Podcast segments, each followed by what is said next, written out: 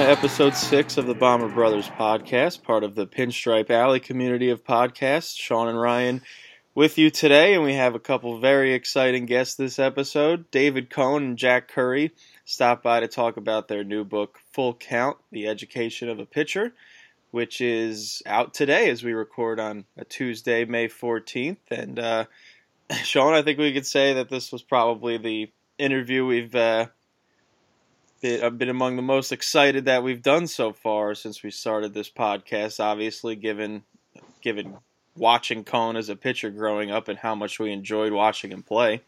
I definitely had a little too much juice early, as you'll as you'll hear in the interview. I was really nervous. Uh, the first time we talked to a former player, and not only like any former player, but I mean, I was telling my wife like we were talking to David Cone, and I'm like I watched this guy pitch on my ninth birthday and save the Yankee season in Game Three of the World Series, and obviously watched him pitch when I was eight years old. The rounds before that, but uh, and then he pitched in our first playoff game we ever went to together, and I was what eleven, and and you were nine at the time, so. To be able to talk to him was just such a treat, and uh, the interview went great. Aside from me stuttering over all my questions because I was freaking out, but um, yeah, I was really excited to talk to him. I mean, uh, it's something I'll never forget. Yeah, he definitely did not disappoint. He gave some great insight into what led to his full on em- embracing of advanced stats in baseball and how that's translated into how he analyzes games on Yes as a color commentator and you know his mindset on the mound during his perfect game, which also he goes into great detail in his book, just what it was like in between innings uh, as he got closer to that perfect game. The conversation on the mound with Joe Torre in Game Three of the '96 World Series, everything from all those big moments to late night parties with David Wells and, and Charlie Sheen and Metallica on on road trips in 1998. So uh, both of them were great, and uh, we can't wait to play that play that for you guys. Uh, first things first, we should probably touch on the flurry of roster moves that happened for uh, the Yankees yesterday. Before we get into that, first first things first, the Yankees, you know, again. more players to the IL or, or, even back to the IL in some cases. But the Yankees keep winning. They take two out of three from from Tampa Bay. And when we recorded last week uh, in the Bryan Hoch episode, we talked about how winning one game would would be okay with us, and the Yankees did one better. They took two. They win. They win Snell's start, which was which was very impressive. Tanaka pitched probably his best game of the season, and then the offense comes alive late after the power outage at that stupid stadium in Tampa Bay. But, well, that was the second one. They had one on Friday. They had a problem with the lights on Friday night too. Yep. But um, wow, two out of three at the Trop. That's uh, that's good stuff from the Yankees. So obviously a half game out of first place after that, and uh, rained out on Monday. But and then it's it's like as soon as some good things happen, you remember, oh right, this team seems to be cursed with the with the rule of thirteen. There always has to be thirteen guys on the IL. It seems like so. Andujar, Andujar back to the IL. This one seems like it's it's now it seems like this is heading towards surgery for me at least. I don't know about what what you think. Uh yeah, I, I don't know. I part of me thinks maybe they feel like they rushed him back or something and want to just kind of give him an excuse to reset because he's really I mean the Tampa series was awesome and we could just touch on that a little more but he's looked terrible at the plate and I think maybe and and I mean I know um, you know, Cuddy was kind of saying, don't be surprised if they send Andujar down to get some work. And maybe this is just an excuse for them to take a little pressure off him and not seem like a demotion. But then the other side of you is the side that you brought up is, okay, maybe they played this wrong and, and he actually needs surgery. So I, I don't know. I think there's two options there. I'm trying to look at it as an optimistic one. Um, because as much as the legend of Gio Urshela has grown uh, day by day, it still would be nice to have Miggy in the lineup. Oh, of course, and and you mentioned Ur- Urshela, and it's it's almost like this this time Andujar's going to the IL feels a lot different than the first time he did back in early April because now you have Urshela and DJ LeMahieu playing so well, and that and then you hear that Didi's uh, progressing nicely. So all of a sudden you it seems like you might have some infield depth to cover up Andujar's absence at least for a little while. I'm not expecting Urshela to keep posting a 950 OPS throughout the season, but hopefully he can still remain you know above the 800 mark and, and be a productive player at the plate while continuing to be great in the field like everyone expected him to be. But all of a sudden, this this this IL trip feels like it's a little more manageable than last time, given how some guys have stepped up. Yeah, no, I, I don't disagree. And I'm just, while you're talking, I'm pulling up the Yankees lineup from last night before they got rained out. And even, I think they were giving LeMahieu a day off yesterday. Um, but even with that, it, it really wasn't a, a, horrible lineup. I mean, you know, you had Hicks, Voit, Sanchez, Frazier, Torres, Gardner, Urshela, Estrada, and Maybin. I mean, th- that's a representative major league lineup, and that's even with giving some of the, you know, giving LeMahieu a night off. Um, so, I mean, we'll see um, where we go. But I mean, having Hicks back is, you know, a huge, huge thing. I mean, he was what second on the team in in WAR last year, or first? Yeah, he was. Because Judge missed so much time, but um, yeah, I, I, mean, having having the guys back, especially Sanchez and uh, and Hicks, will help absorb that, and then the emergence of Urshela not only with his bat, but just the defense we knew he can play helps absorb that. But of course, you hope Miggy's okay. You hope he goes down, gets a little rest, just resets mentally, goes down to the minors, tears it up. Just like look at what happened with Green. He goes down to the minors, lights it up, and then comes back and pitches a dominant ninth inning on Sunday. Yeah, that was just one appearance, but man, that was flashbacks to 2017. Chad Green pumping 97 at the top of the zone, keeping he had hitters some moxie. Yeah, yeah, keeping hitters off balance with with the occasional slider, which didn't. I mean, obviously he threw it. I think one or two times the whole inning because his fastball was working so well. But when you're throwing your fastball at 97 instead of 94 or 95, all of a sudden that slider looks a lot better. So that that would be a huge development given what what Tommy Kahnle has been, and then you factor in Chad Green getting back to form. That would obviously be huge for the bullpen. So and that, Britton looked good over the weekend. Yeah, yep. Britton looked good. Um, Ottavino got out of some serious trouble in the first game of the series, so that was nuts. Yeah, oh, man, watching watching. Were you watching that when it happened, or were you listening on the radio? Because I know you were down that night. I was I was still watching. I I uh, waited to leave until the game ended. Nice. Yeah, that was that was awesome. What a great play by LeMahieu there to stop that in his tracks, turn the double play. So now, uh, I guess the last thing to address is Loaisiga, uh, going to be out for at least a month, and you know he didn't look great in his last outing, but we, have seen really good stuff from him. It, it, still seems like to me like he can be a good bullpen piece. It just it just seems like as soon as he starts getting extended innings as, as a starter or, or a long reliever, he starts to uh, break down a little bit, which is what happened last year. So not sure what this means for Loaisiga moving forward, but not going to have him for at least another month.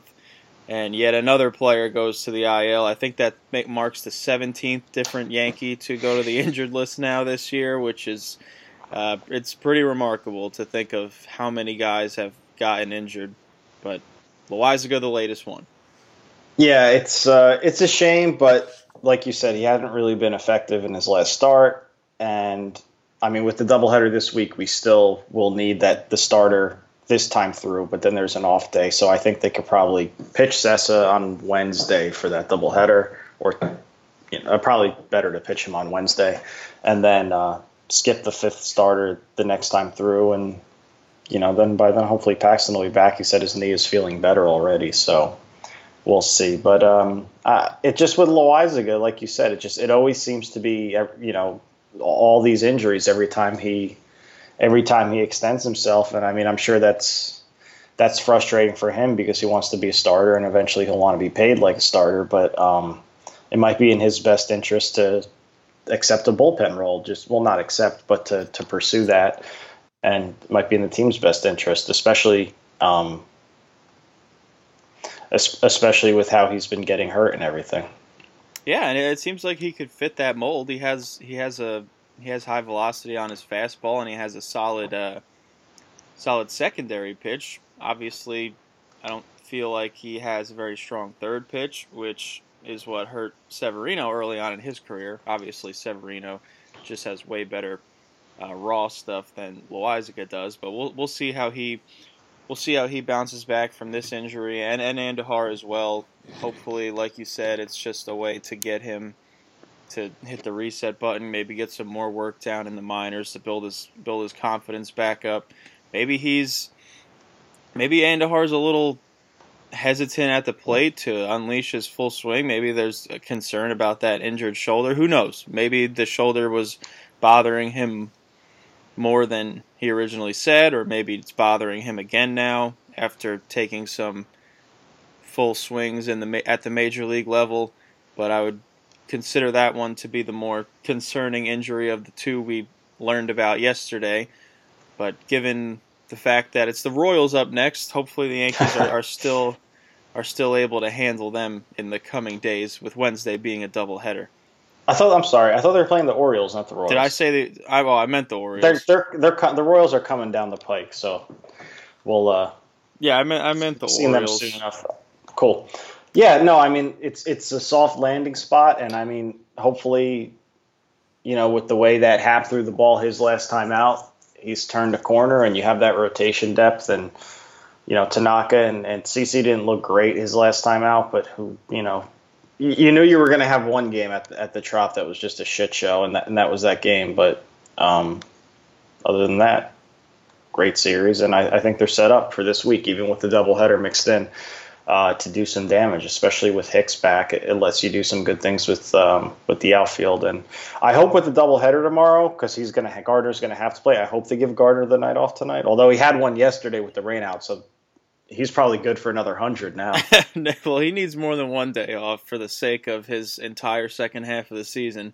They need to start getting him some rest. But um, but yeah, I mean, what what else could you say about Gardner? Even if he's not tearing it up at the plate. The fact that he's still playing every day when when you know what it likely means for his second half. I mean, the same thing happened last year with with Judge going down, and it's he just he steps up, he plays every day, but hopefully he starts getting some time off because this is not spelling good news come after the All Star break for his production just take some HGH and, and he'll be okay. um, yeah, no, I, I, agree, and I think that's something we've talked about, um, you know, pretty pretty extensively. But I mean, you're hoping with the guys that are supposed to come back that, and I don't mean to say it like this, but there's no other way to say it. You really don't need him in the second half as much as you would think, but you still want your fourth outfielder to be productive. Yeah, and maybe he could teach Clint Frazier how to play defense. That would that would very that would help a lot. Frazier has been an adventure in the in the outfield. Hopefully, he can uh, start hitting like he did before he hit the IL, and then it wouldn't matter as much. But other, other than that, to to sum up, uh, business as usual for the Yankees this week. Players got hurt, but they kept winning somehow. That's pretty much the best recap we can give you for the Yankees this past week. And um, other than that, I, I think it's time to talk to, to Coney and Curry. Let's see what Mr. Cone has to say. All right, so again, we talked to David Cone and Jack Curry, who both uh, together wrote the book Full Count: The Education of a Pitcher. It's a fantastic read, highly recommended. It's it's out today, and if you're not sold, then listen to these two guys talk about the book, and then uh, maybe you'll go out and buy a copy. So here's David Cone and Jack Curry. All right, welcome back, everybody. We're joined now by two exciting guests. They're the co authors of the new book, Full Count The Education of a Pitcher. First, we have, of course, former Yankee great, and you can catch him in the Yes booth now, David Cone. David, thanks so much for joining us. My pleasure, guys. Thanks for having me on. And also, uh, who else helped write the book and also helped write a book with Derek Jeter? Jack Curry. You can catch him on the Yes Network as well, doing great analysis. Jack, thanks for coming on. No problem. We appreciate you guys having us. So, Jack, can you uh, just walk us through the process of how this book came to be? You know, did it? When did it start out as just an idea, and when did it become like, okay, we're doing this, and and how? And was there an effort to make it different from so many other biographies that you see from other former players? Because it really seems like this book took on a, a more unique angle aside from just, you know, this is my story. In in some way, Ryan, it, it, probably started more than 20 years ago because I've been watching David Cone on the mound for longer than that, maybe a quarter of a century. But speaking in more recent terms, a few years ago, just having listened to David on Yes, and obviously working with him on Yes, and watching him pitch for so many years, I had this idea of doing a book where you crawled inside the mind of a pitcher. None of us really know what it's like to not have the feel for your slider or, or not know if you're going to be able to throw that splitter and get that movement on it that you want. And just, just to feel desperate out there. And as, as great as David's career was, one of the great things I think about this book is he shows you that there is a vulnerability to major league pitchers. Even when you're the best of the best, you you're going to have some issues on the mound. So I approached David in the back of the Yankee Stadium press box a few years back. I, I gave him my my little pitch and I waited for his response and it was quick and he said, I like the idea, let's do it. So we started working on it. And, and I'm glad you said you feel it's different because we, we did try to be different because as much as this is a quote memoir and it covers David's career and and it has obviously a million stories from his career and his life. There's also lessons in there. There are philosophies in there. There are theories in there. And then there are stories about Jeter, Mariano, Pettitte, uh, Carter, Hernandez, Darling, Strawberry, Gooden. So we tried to take you on a ride through David's career, but we also took some some pit stops away from his career and told about the personal side and, and the human side of, of his life and the game. And David, in, in the book, you talk about how your '93 season is what started your interest in sabermetrics and you know more advanced numbers because it was by more advanced stats your most valuable season. And you know how has that helped your seemingly seamless transition into embracing this new data as a color commentator? And is it something you hope catches on with other analysts in the booth who happen to also be former ball players? Yeah, I, certainly hope so. Um, you know, it's in every front office now. There seems like a race uh, amongst uh, different organizations to play catch up, and then not only play catch up with their analytics department, but also protect their information as they develop it. I mean, there's so much data out there. I, I really believe that we're still kind of in the wild west in terms of interpreting a lot of this new data. What makes sense and what doesn't, and what, what is more valuable than, than than other sorts of reams of data. So uh, yeah, I think more and more players and broadcasters are starting to to get into the flow a little bit. I think they understand it's the future of the game. Uh, for me, it really did begin back then. Even before that, um, you know, I was.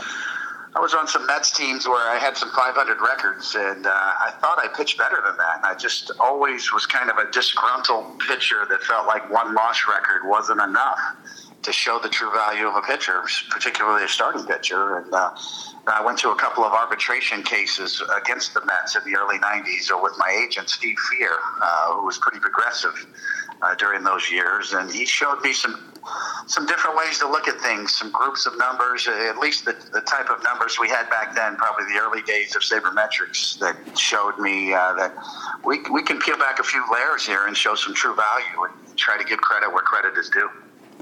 You also mentioned that uh, Bobby Valentine once asked you in, I think, 2011 if you were possibly interested in joining a coaching staff, and you obviously have the pedigree of personal success on the mound. You now have this, you know, progressive mind towards uh, the new data that many coaching staffs want. Have you? Has it ever crossed your mind to get back into the game in that form and maybe take on coaching, or are you are you set uh, up in the booth right now?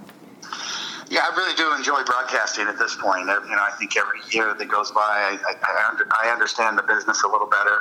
Uh, the rhythm and timing of uh, when to speak, when not to speak. Sometimes just being quiet. Sometimes good on television. And when to introduce the new metrics and when it's overload. Um, so uh, you know, I, right now I'm pretty content in what I'm doing. You know, I've had a couple of opportunities to you know, including Bobby Bobby Valentine's uh, gesture back then to uh, interview for a major league pitching coach job. But I just the timing wasn't right for me when those opportunities presented themselves. But you know, I would never totally close the door. I would never say never. Uh, but I, I realize how difficult it is to be a major league pitching coach now, and how fully immersed you have to be. It really is a year-round job, and there's so much more that goes into it than say even 10 years ago or 20 years ago. So I'd have to be ready to be fully committed. But, you know, as I said, I would never say never at this point. Yeah, Jack, you and David tell the story of when David was asked to throw at someone in the minors and he missed on purpose. Given everything that's going on in the game, especially recently with Tim Anderson debacle, what, what's your view on hitters getting plunked today after bat flips, showing emotion, and so on? Well, I'll give a short answer because David's the one who actually, who actually got that command, so he should probably answer that. But even as David told me that story, however many years later, I, I could see the the sort of the concern in his eyes that here was a young kid trying to impress the, the Royals, trying to make their team. And oh, by the way, we've got this little feud going on with the opposing team. Why don't you, why don't you drill this guy? And, and, and David, I, I don't want to speak for you, but I, I know that I know that you talked about how that, that unnerved you, and you just you just weren't going to do it essentially. Yeah, I mean the the command came from the late uh, Dick Howser, who was uh, you know has a Yankee connection as, as a coach there with the Yankees and manager, then as a manager of the Royals, and Tony La Russa was uh, the White Sox manager at the time, and it was my first big league game in spring training, my first appearance, and Howser came up to me in the dugout before I was set to go out and pitch that inning and told me to throw the first pitch as hard as I could behind the hitter's head. He, he told me, don't hit him. Don't hit him in the head. He said, throw it behind his head to send a message. And the hitter was uh, a guy named Russ Morman, who was um, from the Kansas City area where I grew up. I actually knew Russ. Uh, you know, I wouldn't say we were friends, but I had enormous respect for him. And he was a legendary athlete in the Kansas City area. And I just couldn't believe that this is what I'm going to do. And you know, I was completely overwhelmed by the moment. And I, I literally threw the ball up to the press box. I mean, as you know, the screen behind home plate and the screen that rolls up to the press box, that's where the ball went. It rolled all the way up to the press box and back down. And I was immediately thrown out of the game and uh, and then sent down to the minor league camp right after that game. So that that was my first big league game in, in spring training definitely memorable. Um, you, uh, you you butted heads with some coaches over the years, whether it be not wanting to stick to a certain delivery or or strategy about pitch outs and things like that. Can you think of any other Yankees during your time there that were uh, equally hard headed? Uh, you know, there have been along the way. Uh, uh, the problem is, is that a lot of them get marginalized or get released or get labeled. And uh, once you get a label, when you're trying to uh, to work your way up through the minor leagues, you, you easily get passed over by other prospects or other players that are deemed more coachable or easier to work with. So I, I feel kind of fortunate that you know I was able to uh, push back and kind of maintain my style while at the same time, you know, I really did have to conform to a certain extent along the way just to, to kind of maintain relationships with, with uh, organizational pitching coaches. But it was a struggle for me all the way through. I just, uh, I, I, always push back. I always, you know, I, I, think it's a good thing to ask questions. It's a good thing to, uh, to try to challenge uh, authority if you, if you believe in your art that you're right, or if you, if you believe in a style that that uh, that you want to, to continue to try to utilize. So uh, at the end of the day, I think uh, I was fortunate to break through and uh, still kind of maintain the style that I always uh, always thought was right for me. And that's one of the things that Jack covers so well in the book. That when I went when I was finally traded to the Mets it was the first time in my career where they kind of embraced my style. Uh, everybody on that team, from Wally Backman to Keith Hernandez to Gary Carter, just loved uh, the fact that I changed arm angles or threw sidearm sliders and uh, they embraced me and embraced that style. And it was really the first time in my career that I really felt kind of liberated. That hey, these guys not only encouraged me to be me, but uh, they liked the style, and uh, that was just a tremendous feeling for the first time. I think that's one of the reasons why I kind of blossomed with the Mets. Uh, and, and certainly in 1988, when when I won 20 games, I think that was the culmination of. For the first time in my career, I felt like I was with a with a group of coaches and players that really embraced me tremendous. And, and Jack, when David was pitching, he was going deeper into games than most starters ever would today, of course, uh, being that the game has changed so much. How much of what's changed with starters' innings being limited do you think is due to injury concern? And how much do you think is due to the fact that the live arms in the bullpen um, are ready to take over in the sixth inning now? I think we'd have to say it's a combination of both. I, I, I don't have a. Uh a specific moment in history where, where things changed. I think it started out more as protecting starters, and I think it has now morphed into well, we've got five guys in the bullpen. I mean, I'm thinking of the Yankees who, who throw 95 to 100. Why are we letting our, our pitcher go third time through the batting order? And David does a great job detailing some of this in the book, and he's talked about it on the air as well. There would be games with the Mets, for instance, where he might have 100 pitches in the fifth inning, and he got back to the dugout, took a deep breath, and said, "Okay, I got 30 more pitches. I I can get this team through seven those those days aren't happening anymore. We've we've seen examples of pitchers being pulled out with, with no hitters after seven innings and in the 100 pitch neighborhood. And I think David does a good job of explaining in the book how you're never going to know who you're going to be at the 115 pitch mark if you never get a chance to get there. And as important as it is to protect your assets and and make sure that your pitcher's arms are, are going to be solid for 180 inning season. I do think sometimes protection can seep into coddling, and I, I don't mind seeing a guy get a chance to, to finish out his own his own start. It won't be a complete game anymore. It's almost as if seven innings is, is now the uh, the new version of a complete game. David, one of the most exciting parts about the book was your first time revisiting your perfect game in a play-by-play manner, watching it again with Jack, and was. I'm wondering, was there ever a time on your viewpoint from the mound where you saw a ball put in play? Obviously, there was the great play by O'Neill, by Knoblauch, uh, the ball getting caught in the sun briefly by Ricky Ledee. Was there ever a point where the ball was put in play and before you turned around, you had that mindset of that's it, like this this run at history is over? Yeah, you know, I really have to point to the uh, the Jose, Jose Vidro at bat. Uh, you know, I think it was, you know, the ground ball to Knoblauch, that particular play, you know, it was a 2-0 count. I knew I had to throw a strike. Uh, you know, I didn't have a 3 a three ball count the entire day. And, that's the big difference between a perfect game and a, and a no hitter. You know, a no hitter you can you can walk a guy, you can, you you're not worried about the count as much. And with Jose Vidro, I knew I had to throw a strike. I threw it right down the middle, about knee high. He smashed it. He hit it very hard, and it, I thought that's it. The sound off the bat, I thought it was going up the middle for a hit. And Knoblauch was positioned well. He, he had good range. He ran over and backhanded the ball, and then of course with Chuck at that particular time, that was right in the right in the middle of his throwing woes, and uh, he kind of had the yips a little bit. And um, you know, he wheeled and dealed and threw a strike to first base, and that was the loudest cheer of the day. I think everybody in the ballpark knew what was going on, and uh, you know, it was at that point when I felt like I caught a break on a 2-0 fastball that I really had to give in on.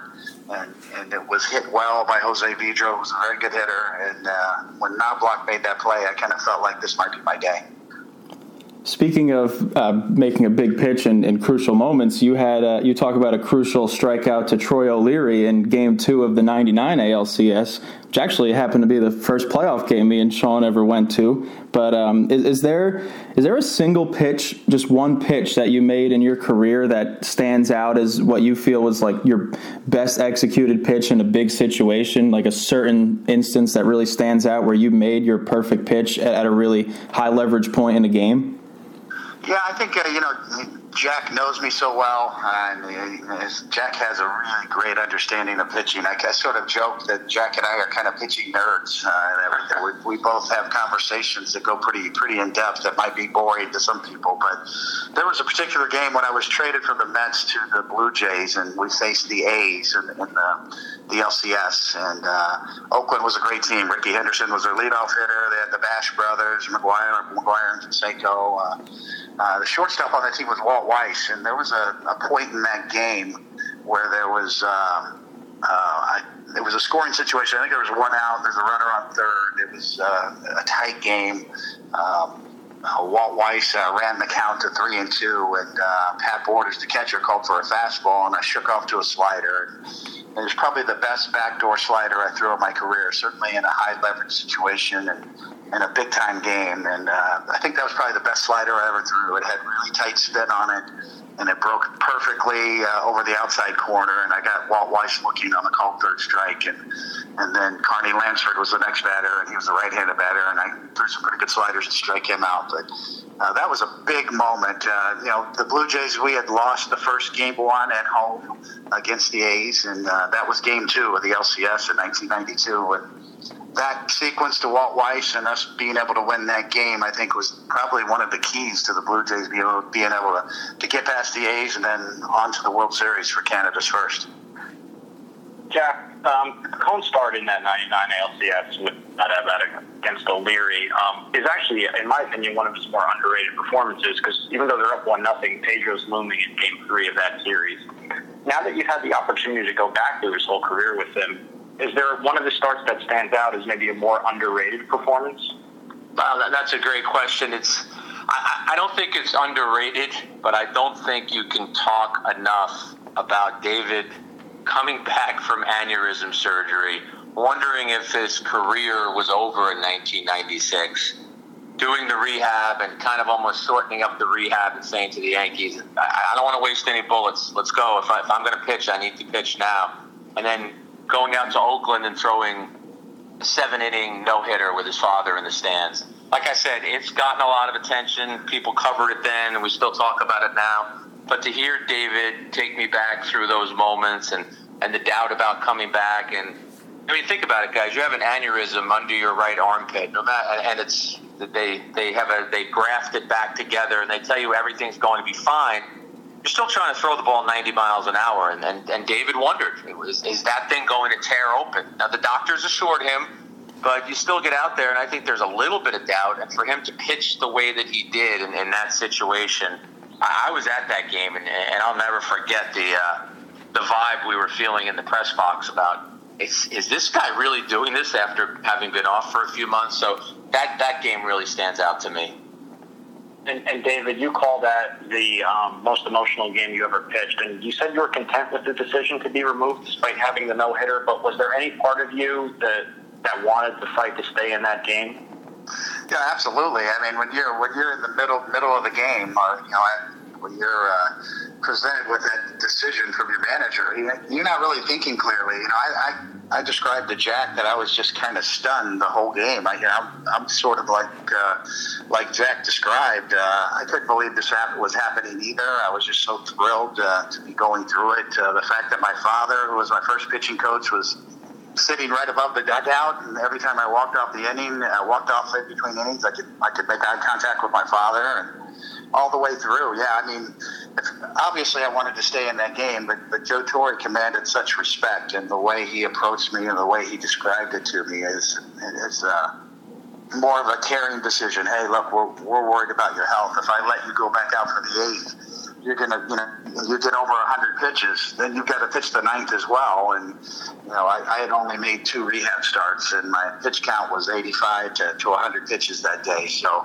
in order to complete that that no hitter, I probably would have had to push well past that point. So, I certainly understood the concern, but I think it was the way Joe Torre described it to me. And how much respect I had for him. And then he just turned around and walked away. He didn't allow any debate. So I remember just sitting back on the bench and being stunned and not really knowing what to say. And then Mel Stottlemyre, the late great Mel, came up to me and, and kind of, uh, once again, uh, kind of uh, just in a nurturing way, just uh, explained to me the decision making process behind it and that, you know, we're, we're, going to win the World Series this year. We're, you know, we've got bigger goals here. You know, uh, personal achievements, or as much as a, as a no hitter would be great. Uh, you know, we've got we've got bigger fish to fry.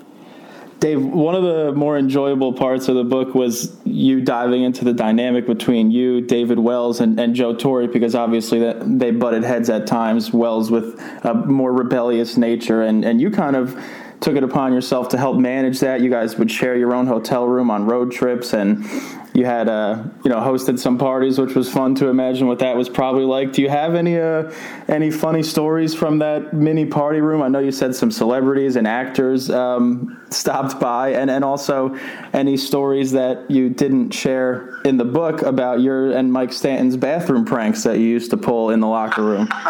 yes, yeah. The uh, it, I mean it could get pretty boring in a major league clubhouse. So yeah, I mean, uh, grown men will act like children, that's for sure. And uh, the, the, type of humor, obviously, uh, there's communal showers, uh, there's communal bathrooms, so nothing is sacred. You see everything, you do everything, you make fun of everything. Uh, there's so much there uh, that kind of gets into the realm of kind of gross at times. You know, I mean, it, certainly uh, Stanton was was uh, quite a character and. Uh, as far as Boomer goes, in those that year in 1998, uh, you know, after he threw his perfect game, and as that summer unfolded, you know, Paul O'Neill's described him as the best pitcher in the American League, really, the rest of the year, and that's kind of how we all viewed it. Every time he took the mound, uh, his confidence grew, and uh, every time we went on a road, we had a lot of fun. And I think I could just see him loosen up. He was the type of guy that needed a pat on the back. He needed a friend, and we we became very close uh, during that summer. And yes. Uh, uh, on uh, on certain nights, we had some great parties. I mean, everybody from Charlie Sheen would show up, musicians from Metallica, Lars the drummer showed up. I mean, Boomer has uh, a lot of friends in the music industry, and uh, and, and uh, depending on which city we were in or which which hotel we stayed in, yeah, there was there was always something happening. Always a group of really interesting celebs that showed up, locals as well, friends we met over our years of traveling. And we had some great parties and some late nights, and uh, and uh, you know, it just seemed to really uh, build a close friendship with with uh, with Boomer, and uh, and his confidence really grew the whole summer, uh, all the way through the World Series. So, you know, it was uh, one of the most remarkable years of my career, and uh, to this day, Boomer and I are still very close uh, because of our friendship during that year. Jack, you and Dave take a whole chapter to talk about that crucial sixth inning in Game Three of the '96 World Series, and and Jack talks about how he almost welcomed that bunt by Mark Lemke even before it was popped up in the air to Cecil. And you know, with so many fans still clamoring for that version of softball or small ball, excuse me, do you uh, do you feel like most pitchers are like Cone and, and almost welcoming a bunt because it essentially just gives you an out? I, I think they should be, talking about that in 1996. I mean, if you listen to him in the booth in 2019, he's he's shouting it, just as uh, loudly. Yes, give me that out. Now you have to be able to field the ball and you have to be ready for it, but.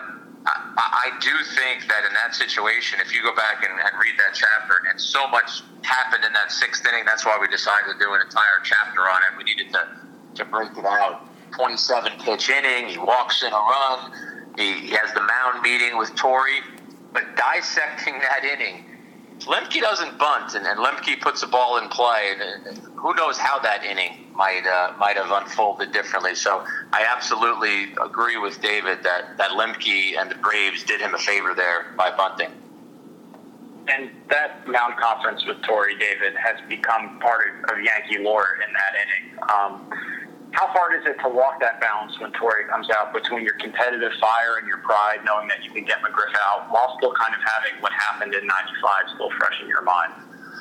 Yes, I mean that that is really uh, to me uh, something that uh, that I still think about. Uh, you know, the heartbreak of the '95 loss, the ball four to Doug Strange, and here I am again, bases loaded, another situation, uh, in the next possible postseason game uh, the next possible big moment in a postseason game. Um, you know, it, I couldn't believe it, and and I walked at another run. You know, I mean that's the ironic part. In '95, I walked Doug Strange with the bases loaded, and in '96, I walked Ryan Klesko with the bases loaded. So, uh, you know, luckily I had a little bit margin, more margin for error. And uh, you know, can I get Fred McGriff out? Fred McGriff's a Hall of Fame player in my book. I mean, I know he hasn't quite uh, gotten the votes yet, but uh, he is a Hall of Fame caliber player, and I'm a right-handed pitcher, and he's a left-handed batter. So Joe Torre certainly could have been justified in making a move right there, but he trusted me, and he wanted to hear it from me. And no matter what I said to him on that mound, he wanted to get closer and make sure that we were nose to nose and made eye contact, and so he could read,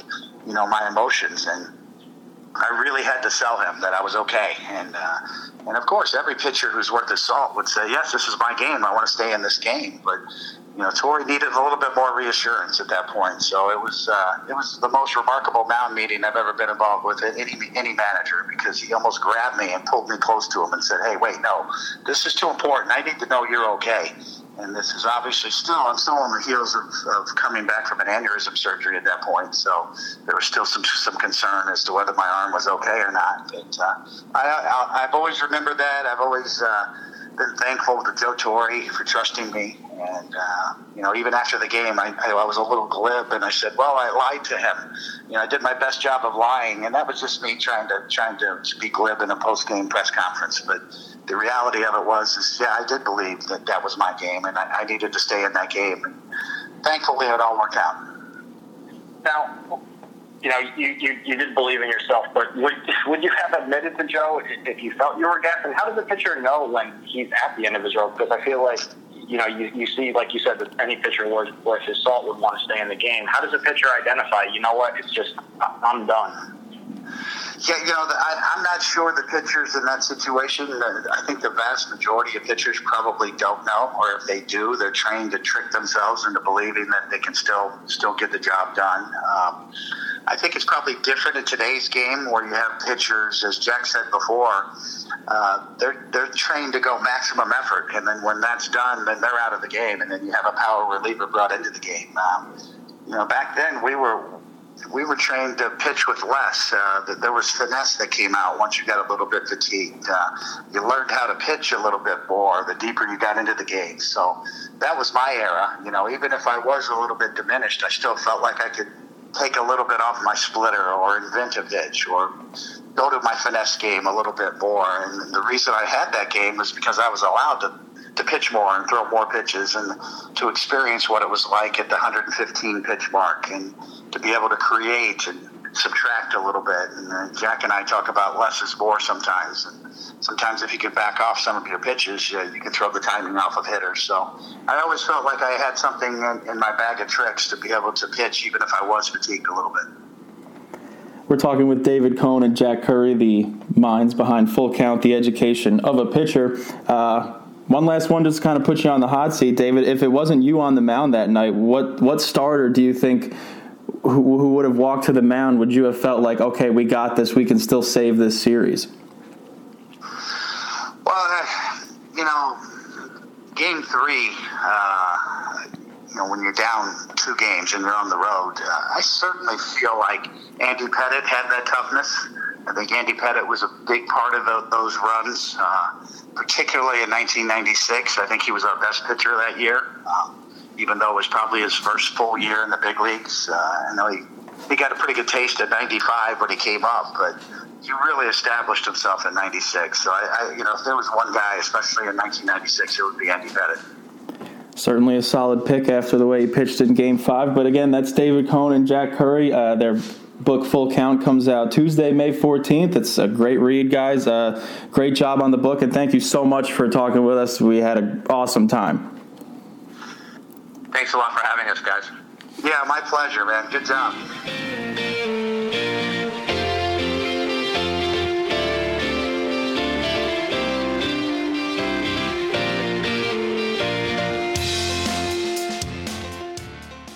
Okay, again, special thanks to David Cone and, and Jack Curry. That was so much fun for us. Hope everyone enjoyed it and hope everyone goes out and gets a copy of Full Count because it's it's a fantastic book and and honestly, you wouldn't really expect anything less, Sean, given how creative of a pitcher Cone was in his career and how much he's, you know, continued to want to learn about pitching and baseball as a whole, even with, even when the way people interpret the game may be changing from when he was playing, using a lot more advanced numbers. He's tackled it full on, and I think uh, all that stuff comes across well in the book and especially with with Jack Curry helping, who's done a great job at the Yes Network now after being at the New York Times for so many years. He's been around baseball forever. So the two of them together came out with a really, really, really good read. I'm excited to read it, and I know that you got an advanced copy, but I had already pre ordered mine, so Amazon will be dropping it off at some point within the next few hours, I'm sure. Um, so I'm excited. I'm excited to sit down and read it, especially after talking to David. I mean, you could just hear all the. He really doesn't I guess hold back isn't the right word because it's not very explosive what he has to say, but he really he's very honest and very open, and that's something he talked about in the interview. Was he write, wanted to write something that holds himself accountable, and and that's what I found really interesting was this, and and you always got this from Cone when he's broadcasting, which has been a whole great second chapter to his career, um, is that he's not just some athlete that is kind of all huffing and puffing. He's very uh, introspective and and very interested in kind of gaining more knowledge and, and, and reflecting. And that's that came across in the interview, and I'm sure it comes across in the book.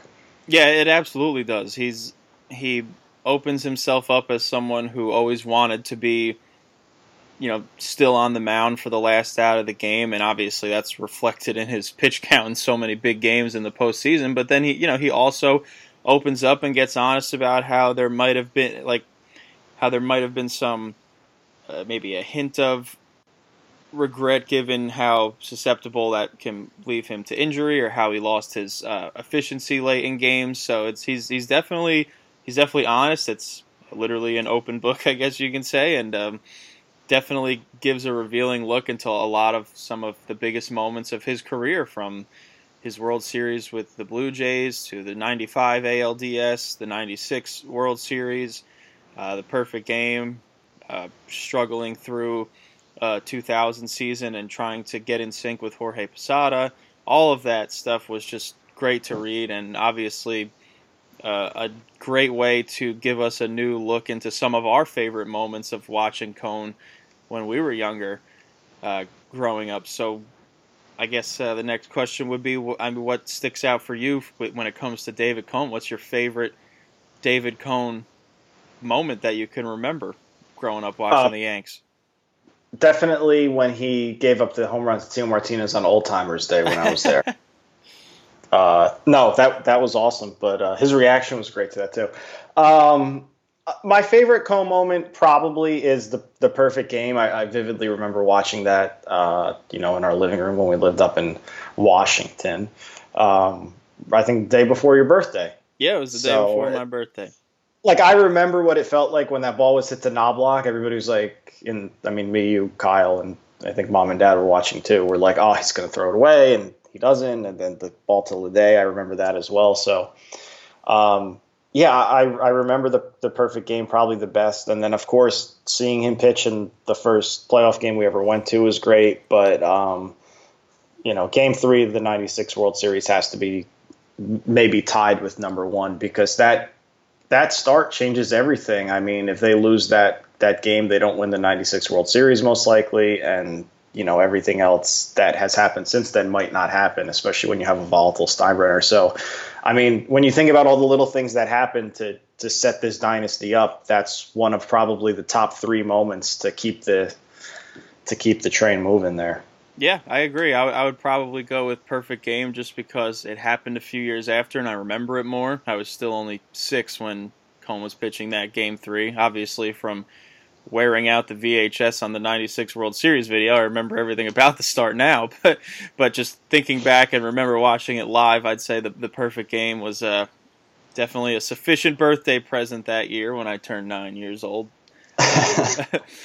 but uh, yeah, so definitely the perfect game. Obviously, that is such a rarity and for him to be the, just the third Yankee to do it was pretty incredible, especially given the fact that uh, Don Larsen, I believe, was on hand that game. Yogi, so, it was Yogi Berra Day. Yeah, so that was that was really cool. That was really special. And uh, again, super thankful to him and Jack Curry for talking to us. Everyone should go get a copy of Full Count as soon as you can. You won't be disappointed. And um, Sean, uh, oh, you got something to add? No, yeah, I was just gonna say, like, you know, we we had touched on this, but I just, I mean, I, I think I know you'll agree with me, but I, I really I loved watching Cone pitch. He's one of my favorites just because of the way that he would figure stuff out. And, um, you know, you could tell he would outthink a lot of batters. And, and not only that, he would outthink the strategy of the game. I, I love when he's broadcasting and you have runners on first and second and two outs. And he's like, well, you know, there is technically a base open. It's just third base. And, and like the way that he would pitch like that was awesome. And that's, what makes Cone so great in the broadcast booth. And that's something that, like, I know I'm pretty vocal on it about Twitter, but he really is the best color man that probably in, in baseball right now, right up there when Ken Singleton's doing color. That's that's right there too. But Cone brings this whole new breath of fresh air. And I know a lot of people don't care for the analytics, but Cone I think presents it in a way that he can relate it to. Okay, when I was playing, like this is what I'm thinking about. So I think it, it helps people that are a little anxious about understanding it get there. And I just I hope I, I selfishly want to keep him on the Yes Network, but I you know so we can listen to him. But I think if if Fox or ESPN were smart, they'd be trying to gobble that guy up because he really really creates an engaging atmosphere as an announcer. Yeah, 100% agree. And he, he got to dip his toes in those waters recently, getting uh, some national broadcast time, and obviously he was fantastic. And yeah, 100% agree. Best best color commentator in, in the game, in in my opinion. Um, so so that's it. I mean, what are you uh, what are you looking forward to this week as we get ready to close up shop here? Well, um, on Friday, I will get my diploma. I finally graduated grad school. I uh, wasn't sure that was going to happen, but I pulled I pulled it off. Um, so I'm I'm graduating this weekend. I'm definitely looking forward to that, and um, so that that's going to be hard to top. Like uh, I don't know. I really like it. It was really one of the hardest things I've done. So I'm, I'm pretty it's pretty hard to top that. But if we're going to get a little fun, I guess I'm looking forward to also the potential of perhaps going to see Endgame on Saturday before we go out to dinner to celebrate my graduation because I think I have six movies left. It's going to be close, but I think I can pull it off. So I think I'll be done with Marvel this week. Um, I am not really looking forward to the end of Game of Thrones after this week. I'm I'm anxious to see what happens, but my, my expectations have been um, leveled. Like, and this is a spoiler alert for anybody who hasn't watched yet. So my expectations have been leveled like Westeros. yeah, I agree. It's uh, it's not. It it doesn't carry the same excitement this week as it would have had they not abandoned so many character arcs and storylines and yeah, I mean, I'm not going to get into it obviously because we're running out of time, but it's been a little bit of a, of a disappointment. Uh, Avengers Endgame wasn't, so you have that to look forward to. I thoroughly enjoyed that, so that was good. Um, but yeah, so what are you looking forward to? Just coming down this weekend, seeing seeing uh, seeing you graduate, um, and uh, yeah, potentially playing some some baseball too. That if, we I I our starting shortstop closed his finger in the in the in the door, so I'm down a shortstop. A little nip from a Jack Russell Terrier. That's we have a big. It's actually a rematch of the semifinals too, so it's a big game. I'm coming in cap and gown from the commencement. I'm just gonna you know gonna get flown in like Deion Sanders. All right, well, uh, well, there you have it. Again, uh, that that'll do it for us this week. Thanks so so much to David Cone and, and Jack Curry. We we had a blast talking to them, and hope you guys enjoyed listening to it. We'll be back next week with uh, hopefully another guest and hopefully some more Yankee wins and hopefully some good news on the injury front. But other than that, that's that's all we got this week. Thanks everyone so much for listening, and, and we'll talk to you in a week. See you later, everybody.